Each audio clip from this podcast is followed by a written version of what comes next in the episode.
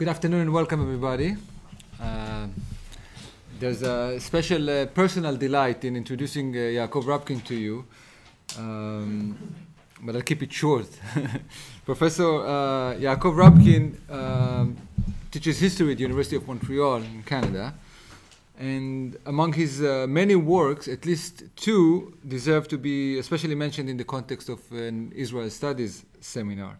First, his book, A Threat from Within A Century of Jewish Opposition to Zionism, in which uh, Professor Rabkin offers a detailed account of the history of Jewish opposition from ultra Orthodoxy to Reform Judaism to uh, the Zionist ideology and, the, and, and Zionism uh, at large, and to the State of Israel. Uh, this book won several prizes and was translated to at least 14 languages. And uh, second, I mentioned uh, his more recent book, What is Modern Israel, in which uh, Professor Rabkin sheds new uh, critical light on some of the more fundamental tenets of the Israeli polity.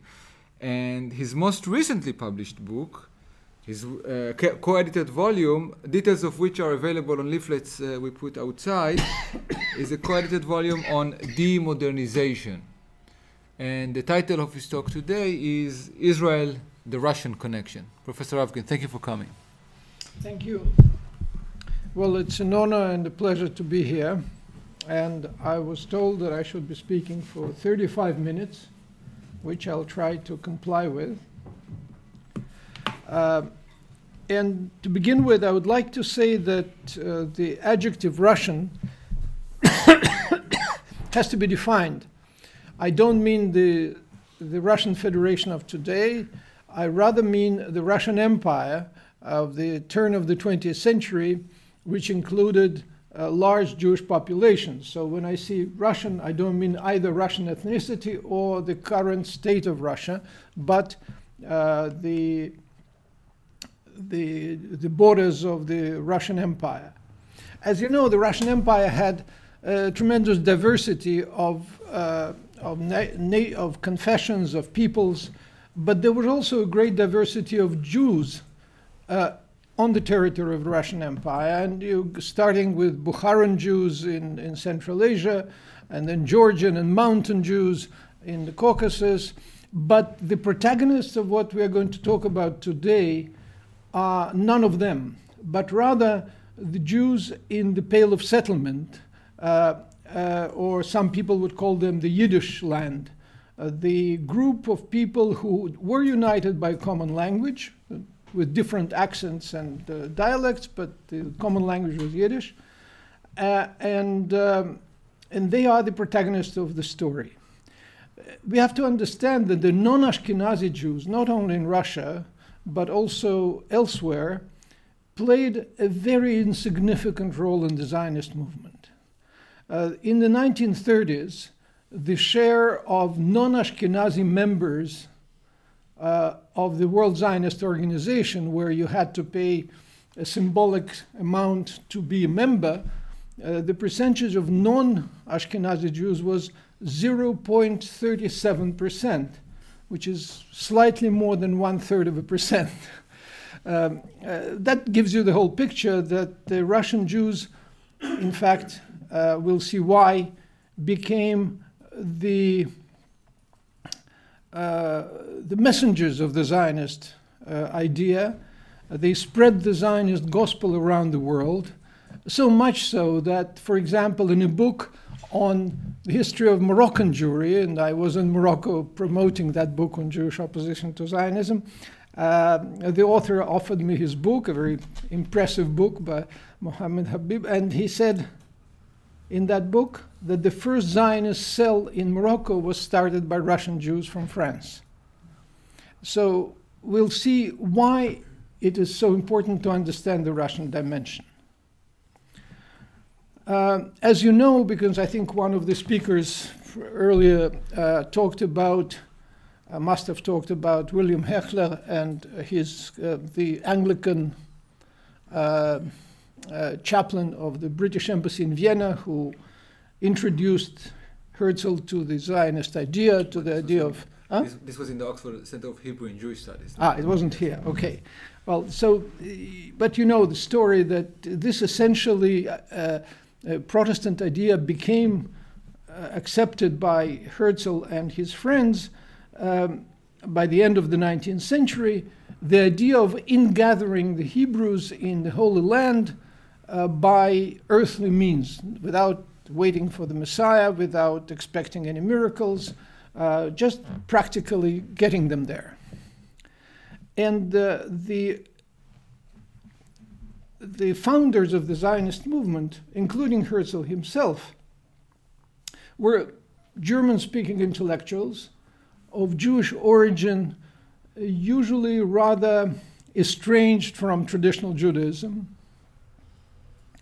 who had uh, very daring visions of what this Zionist project would be.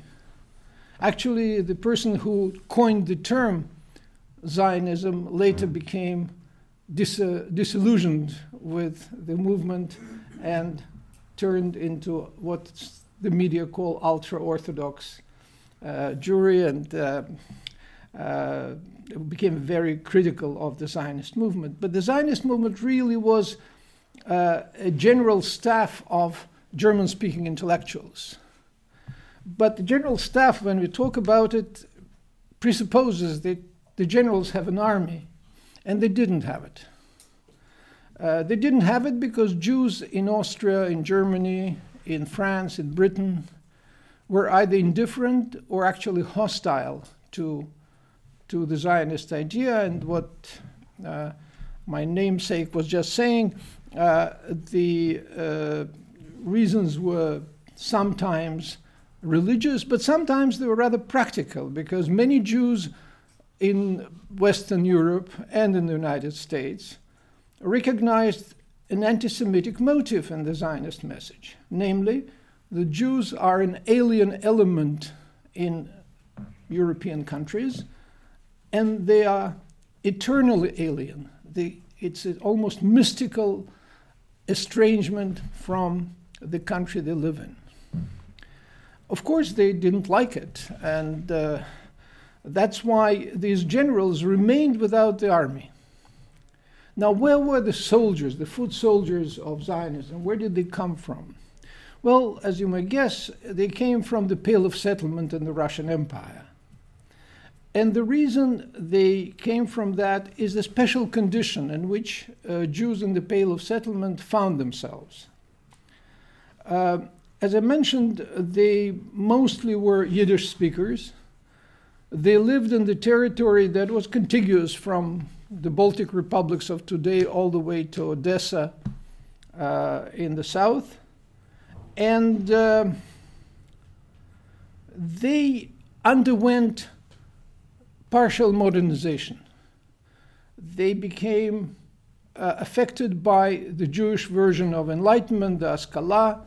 They, uh, many of them became uh, irreligious, they abandoned Judaic practice. Uh, but unlike other Jews, say in France, who would abandon Judaic practice, who would become secularized, but in France, the, the person could move to Paris from his little town in Alsace and uh, become a free thinker and totally erase his Jewish identity. That option was not available to Jews in the Pale of Settlement because, with a few exceptions, they could not move to the capital cities of Moscow and St. Petersburg, and they had to stay where they were. So, this unusual uh, circumstance that they were, in fact, acculturated to, largely to the Russian culture, uh, they were secularized, but they did not have emancipation they didn't have equal rights. Uh, that created a real identity issue. Who were they if they were no longer observing Judaism, but they were still speaking Yiddish and living in these Jewish shtetls? Uh, what were they? Uh, of course, in Jewish tradition, we have a whole series of terms that could be applied to people who abandoned Judaic tradition. Uh, Rasha, Apikoros, uh, Avarian, criminal, transgressor, uh, none of these are very positive terms. Uh, you wouldn't like to be called that way. Uh, so the, a new identity emerged secular Jew. And this is a key notion, I think, to understand the success of the Zionist enterprise among Russian Jews. They became secular Jews uh, and they fashioned their identity very much like people in their environment. And who were in their environment? Ukrainians and Poles and Lithuanians, all the ethnic groups or national groups that didn't have political independence, that felt, or some of them felt oppressed by the Russian Empire. And that is how they developed a national or proto national identity. And eventually, when after the October Revolution, they came to be known as Jewish nationality. This whole term was invented, Jewish nationality, which was the same people actually from the Russian Empire uh, who found themselves in Palestine, uh, translated it into Hebrew, it became Leom Yehudi, which is Jewish nationality. Uh, so, uh, what triggered really the success, the future success of the Zionist uh, project among uh, Jews of the Pale of Settlement were events in the Russian Empire, namely the assassination of Alexander II in, in March 1881 in St. Petersburg, and uh, a wave of anti Jewish violence that spread in the Pale of Settlement. In relative terms, the violence was much less significant than, say, the violence in Ukraine in the 17th century. However, the Jews were no longer the same. If in the 17th century they interpreted this violence as divine punishment for their transgressions, these secularized Jews understood it in modern terms. Therefore, they were frustrated, they were angry, they were shocked uh, the prospects of integration that they felt were coming and were becoming more positive under Alexander II, who was a relatively liberal emperor. Uh, these prospects became dimmed, and this frustration expressed itself in a desire for, for revenge, for pride, uh, and that's how the first units of Jewish self defense were formed. So it was a modern response to violence. Uh, many Jews joined uh, various revolutionary groups and became very experienced in revolutionary terrorism. I remind you that the word terrorism was not a negative term at that time, it was rather a, a, a proud term. Uh, people who were fighting against uh, the officials of the Tsarist regime proudly called themselves terrorists. Um, so the, this is the environment in which the Pale of Settlement was living at that time, at the end of the 19th century. Uh, something else has to be mentioned. Uh, some Jews uh, could leave the Pale of Settlement. These were university educated Jews or Jews who had certain professions or were particularly important merchants. They could move to St. Petersburg, they could move to Moscow, they could develop pretty much like their brethren in Berlin or Paris. And these Jews were not sympathetic to the Zionist message. So those who became activists in Zionist movement were almost without exception Jews from small towns, from the shtetls. Now, what characterized the shtetl was the threat of violence that became very clear in the 80s, 1880s, and a mix of contempt and fear of their non Jewish neighbors. In fact, the shtetls were la- la- largely segregated. If you look at uh, the memoirs of Shimon Peres, you could clearly see that the non Jews lived behind the forest. They were somewhere out there. They really didn't have much contact with them. They had no experience of mixed society, of mixed existence, or coexistence at least. And that's why they became so open to the idea of, uh, of a Zionist project. Now, in the violence and frustration of the end of the 19th century, there were three collective solutions that Jews in the Pale of Settlement uh, uh, opted for. One, the most traditional one, was emigration. And that's how almost 2 million Jews left the confines of the Russian Empire and moved largely to, to the New World, to South and North America. Uh, some of them settled here in Britain, um, except that there was some legislation promoted by uh, Balfour that prevented them from uh, settling here uh, in 1905, if I'm not mistaken. Uh, so immigration was the most popular uh, uh, option. another one was socialist revolution, and Jews in disproportionate numbers joined the Bund, the Jewish socialist movement, uh, the socialist revolutionaries, and of course the social democrats that later split into Mensheviks and Bolsheviks. Uh, and the Jews played a very important role in the October Revolution, in the running of the Soviet state in the 20s and 30s. Um, and the third option was Zionism. Uh, in fact, uh, out of the emigres from the Russian Empire, slightly less than 1% went to Palestine. So it's a very small group of people, 50, 55,000 maybe. Uh, and uh, as I said, they were Jews largely from the shtetls, with one exception. I have to mention it because we have an expert in here. Jabotinsky comes from a big city, from Odessa, but he really didn't, he was evicted very soon from the Zionist leadership, quite successfully.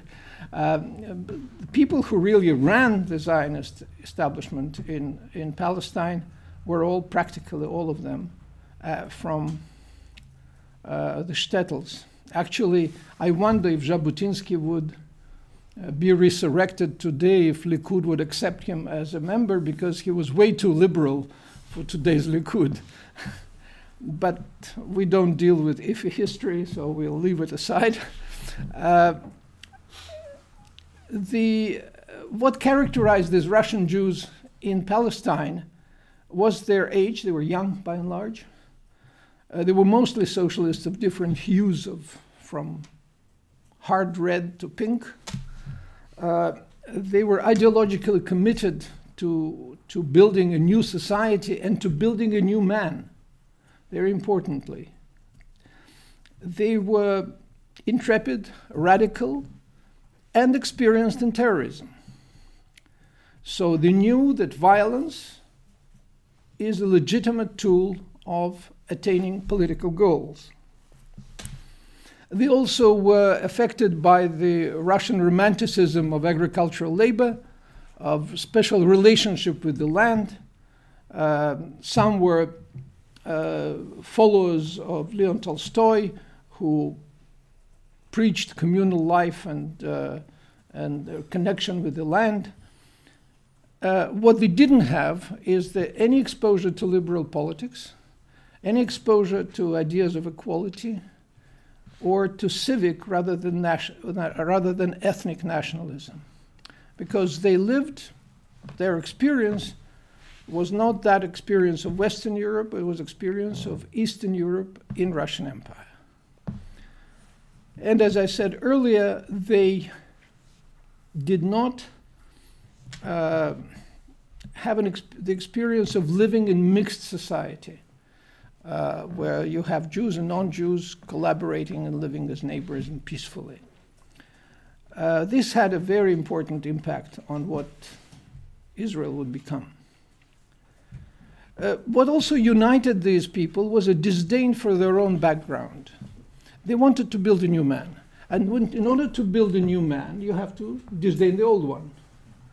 Uh, so, if you read uh, the writings of the Zionist public intellectuals like Josef Brenner or Micha Berdichevsky or David Frischman, it sounds like a list of street names in Tel Aviv, but uh, they were real people at one point.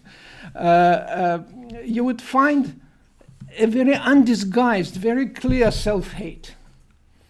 They hated what they used to be and they wanted to be something else. This romantic image of a new Hebrew uh, who would prove that they are no longer yeshiva students. Uh, and I have a quote from Ben Gurion of 1922. Uh, it's a very short quote, and he said, addressing a group of Zionist activists in, in Palestine, we are not yeshiva students debating the fine points of self improvement. We are conquerors of the land, facing a wall of iron, and we have to break through it. So, this you see is a new Jew, a new Hebrew that emerges. Uh, this idea of being a conqueror and reliance on violence could be seen in poetry, in prose that was written at that time, but it could also be seen in mundane little details. If you open the memoirs of Ariel Sharon, you would discover that as a boy he received a bar mitzvah gift. When the boy turns 13, he usually gets gifts and he becomes adult according to Jewish tradition. Well, usually it's Judaic books, or in the more modern version, he would get a trip to Florida or something. iPhone. iPhone. uh, but uh, Ariel Sharon received an engraved Caucasian dagger as a bar mitzvah gift. A dagger. A dagger, which is highly unusual as a bar mitzvah gift to this day, I think. Uh, but it shows that the resort to violence was also educational. Educational in the sense that it helped to free Jews from Judaic moral restraints, from emphasis on pacifism and, uh, and compliance with the non Jewish environment. It was educating the new Hebrew in the spirit of defiance and the willpower. And this was very important the willpower in spite of all the difficulties. Um, who became heroes of that group? Again, I'm talking about Russian Jews only. Um, Josef Trumpeldor, who became a modern hero. I don't know if in today's Israeli schools he's still venerated, but he certainly was uh, a few decades ago. Uh, he was a veteran of the Russia Japanese War. Uh, he was decorated with four crosses of St. George, which is a very high distinction. Uh, he was killed in a skirmish with the local population in Palestine in 1920. And a phrase is attributed to him, it's a variation of the Latin phrase, as a matter of fact, uh, how good it is to die for the fatherland.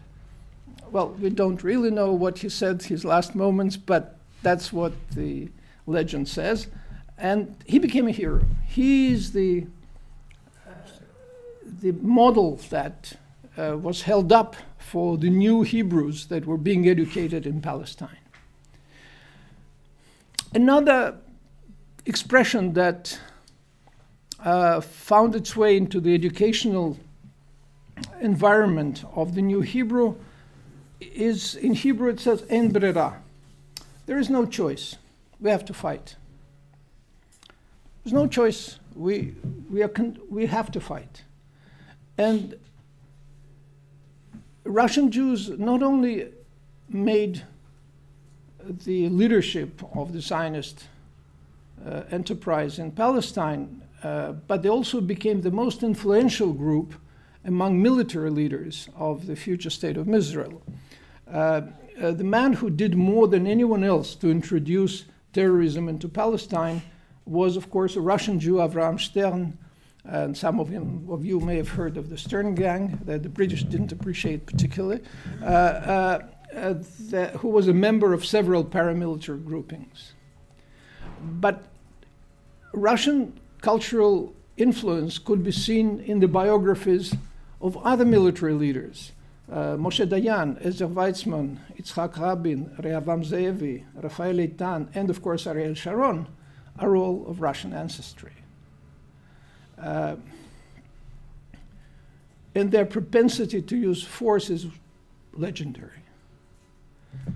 Um, and also, what also characterizes them is a lack of interest and a disdain for local population.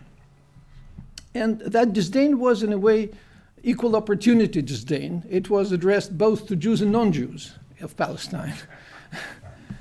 Actually, they disliked local Jews even more than they disliked local non Jews because they embodied everything that they hated religious behavior, uh, compromise with authorities, uh, this pacifist attitudes, which they considered cowardly and not dignified. Um, so they wanted, didn't want to integrate into Palestinian society. They wanted to create a separate society. And the word that they used was afrada. It may remind you of other terms, but afrada means separate development. That's exactly what it means. Uh, another term which I think is very important, and I think it became a na- the, the, the rebaptized one of the ships of illegal immigration in the 40s, Af Al Pi Chen. In spite of everything, in spite of everything, will, our will will triumph. This idea of triumph of the will is extremely important. That even, you know, the sentence that is a, a phrase which is attributed to Herzl. Uh, if you want it, it's not a dream. So again, if you will it, it's not a dream. Um, so Russian Jews, in fact, formed the political leadership of, of the Zionist uh, settlement in Palestine. And uh, you could see that in the composition of the Israeli parliament in 1960, which is uh, four decades after all immigration from Russia had stopped.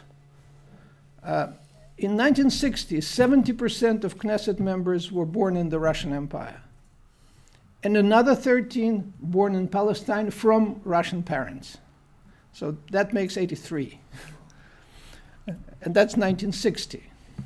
And you wouldn't be surprised against this background that you would not find one Israeli prime minister who would not have Russian roots. Not one. Uh, Russian meaning Russian Empire again. Uh, so the, the impact of Russian Jews is tremendous. And they were keeping that political monopoly rather successfully because, say, German Jews, in spite of their contributions to culture and industry in Israel, uh, remained outside of power circles. Uh, needless to say, numerically very important non Ashkenazi Jews were also kept away. So, uh, the Russian Jews, in fact, created the political culture of what is today Israel. And uh, they also affected the international support for the, for, for the Zionist project in the United States, particularly, uh, Jews of German descent were either indifferent or hostile to the Zionist project. But when the Jewish, American Jewish establishment was replaced by Russian Jews, who by 1930s and 40s became more wealthier and more active, uh, American Jewish community, by and large, supported the Zionist project. And that, of course, had a very important financial and political consequences. So here we talk about the, I just talked about the Zionist project, the Zionist enterprise, the early years of the State of Israel, and the importance of that political culture that had vestiges and traces of, uh, of the shtetl culture, of the Russian shtetl culture. Now, if we move forward in time, uh, we look at Soviet immigration to Israel, beginning in the 1970s, uh, which brought to Israel about 1 million Russian speakers from the former Soviet Union, by and large.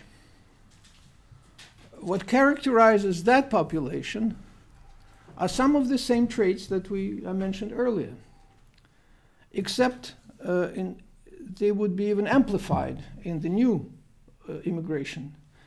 Uh, the, they consider themselves member of the Jewish nationality because that's what Soviet official documents indicated. A Jew is a nationality like Uzbek, Ukrainian, or, or Russian for that matter. Uh, so they did not have any commitment or even knowledge of the Jewish tradition and Judaism. They were, they were very secularized and they had a commitment to strengthen the European nature of Israel, European in their understanding what European is. After experience in the Soviet Union, they didn't have any more knowledge of liberal democracy than people who left Russian Empire, because Soviet Union was hardly a liberal democracy. Uh, nor did they know about political correctness. Uh, what is important is that they were very committed to maintain and strengthen the Zionist nature of the State of Israel when they arrived in the 70s, 80s, and particularly in the 90s. Uh, they entered Israeli society much more successfully than other immigrant groups. If you compare it with Moroccan or Iraqi Jews who arrived en masse uh, earlier, they didn't have a political impact that the Russian Jews have. Now, today you have the, the chairman of the parliament is of Russian, of Soviet origin. Uh, you have several, I think, a good dozen members of the Knesset who are of Russian origin. Uh, and uh, Russian is a very important language in, in today's Israel. Uh, as any immigrant group, you try to adjust by adopting the values of the dominant society. You usually don't want to acculturate to a, a dominated group, but to the dominant group. And so Soviet Jews became uh, acculturated to this Israeli political culture, uh, and uh, they adopted, for example, a certain denigration of the Arab and the ultra religious, the Haredim. Uh, it's a militant ethnic nationalism, and of course, the self righteousness in discourse and behavior. So these things uh, are usually very easy to adopt when you arrive in a new country because uh, that's what identifies you with the dominant group. And in that sense, they are not exceptional. So the very, their political integration in uh, Israel was remarkably fast and remarkably durable. By and large, they vote for the right uh, or extreme right. And quite a few of them, as you may know, are not Jews, because the Israeli law of return is very liberal in the sense of defining who is allowed to immigrate to Israel. It's, it goes all the way to grant one Jewish grandparent is enough to, to authorize immigration to Israel and becoming Israeli citizen. Uh, in fact, it's a variation of the Nuremberg laws of 1935. Uh, so, quite a few are not Jews. And uh, some of them paraphrase uh, uh, the Russian writer uh, Alexei Nekrasov, who um, wrote, well, I quoted an English translation, You may not be a poet, but you must be a citizen. That was the, the motive. And today in Israel, you could hear, you may not be a Jew, but you have to be a Zionist. Uh, and in fact, many of them are very brave and courageous soldiers and integrated in the, in the Israeli mainstream quite successfully. Since we are talking about about uh, one million of Russian Jews, uh, it's not surprising that in today uh, tourist statistics, the largest group of visitors to Israel come from the former Soviet Union. Uh, Putin once said that Israel is a little bit of Russia. Uh, Uh, he visited there several times. There's a monument that he opened, inaugurated with Prime Minister Netanyahu um, to the heroes of the Second World War, not to the victims of the Holocaust, but it's in Netanya in Israel. And uh, there's quite important military and industrial cooperation between the two countries. And uh, uh, according to public opinion surveys, Russia is number one in term in, among industrialized nations uh, f- with positive opinion of Israel. Uh, it leads the other industrialized countries. Um, so we are talking about uh, impact that was important in the beginning of the Zionist project and continues to be very important today. Um, right wing or extreme right wing parties in, in Israel maintain links with the right wing groups in Russia itself, just as Israel has become a role model for right wing movements across the world. I don't want to belabor the point, you know that uh, yourselves. Um, and in that sense, Israel is a very interesting case of partial modernization. You remember half an hour ago I was talking about partial modernization of Jews in the Pale of Settlement. And Israel also is a case of partial modernization. And that reflects Russian experience, because all the Russian modernizers, from Peter the Great to Stalin and to, uh, they wanted to modernize the country technically and culturally without political modernization. Um, and that's why uh, Alexander Herzen, another Russian writer, dissident writer of the mid 19th century, was very much concerned about Genghis Khan with the telegraph. Well, in today's terms, you could say with advanced surveillance techniques. Uh, that idea that you could have technical modernization with political demodernization at the same time is what characterized uh, some cases of, uh, of development. And Israel, I think, fits that model in the sense that its political culture still carries the impact of ghettoized shtetls of Eastern Europe, this idea of ghettoized existence and, and the rejection of the new, of the non Jew. Uh, and technological and military modernization of Israel, you know, startup nation, uh, progresses apace with demodernization of its political culture.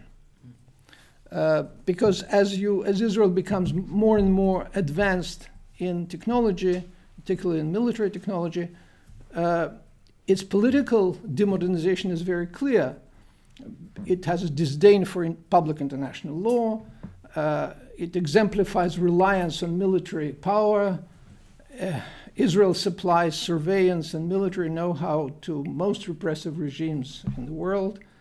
Uh, it practices overt discrimination, that the new nationality law is very clear about it. Um, and it inspires ethnic nationalism and, and around the world. In fact, in Eastern Europe, in countries like Hungary or Baltic republics, Israel is held as an example of how a country should be run. It's run for the dominant group with, exclu- with the exclusion of the group which, groups which are dominated. Just to give you one example, and I'll stop there because I want to be disciplined. Uh, the recent elections, uh, what, three years ago, right, in, in Israel, uh, one of the parties, the United Arab List, received 13 mandates, which is quite a respectable number. They were not involved in coalition negotiations because they were, to use the expression, beyond the pale, literally. they would not be involved in that. Uh, now, if you go somewhat north, Latvia, uh, Baltic Republic, of, uh, where the cut party that gathered most votes in recent election was not involved in negotiations for coalition because they were considered pro-Russian party. So you have a certain similarity here that uh, some are part of the dominant group and therefore legitimate, and some eternally remain beyond the pale. Hmm. Thank you so much.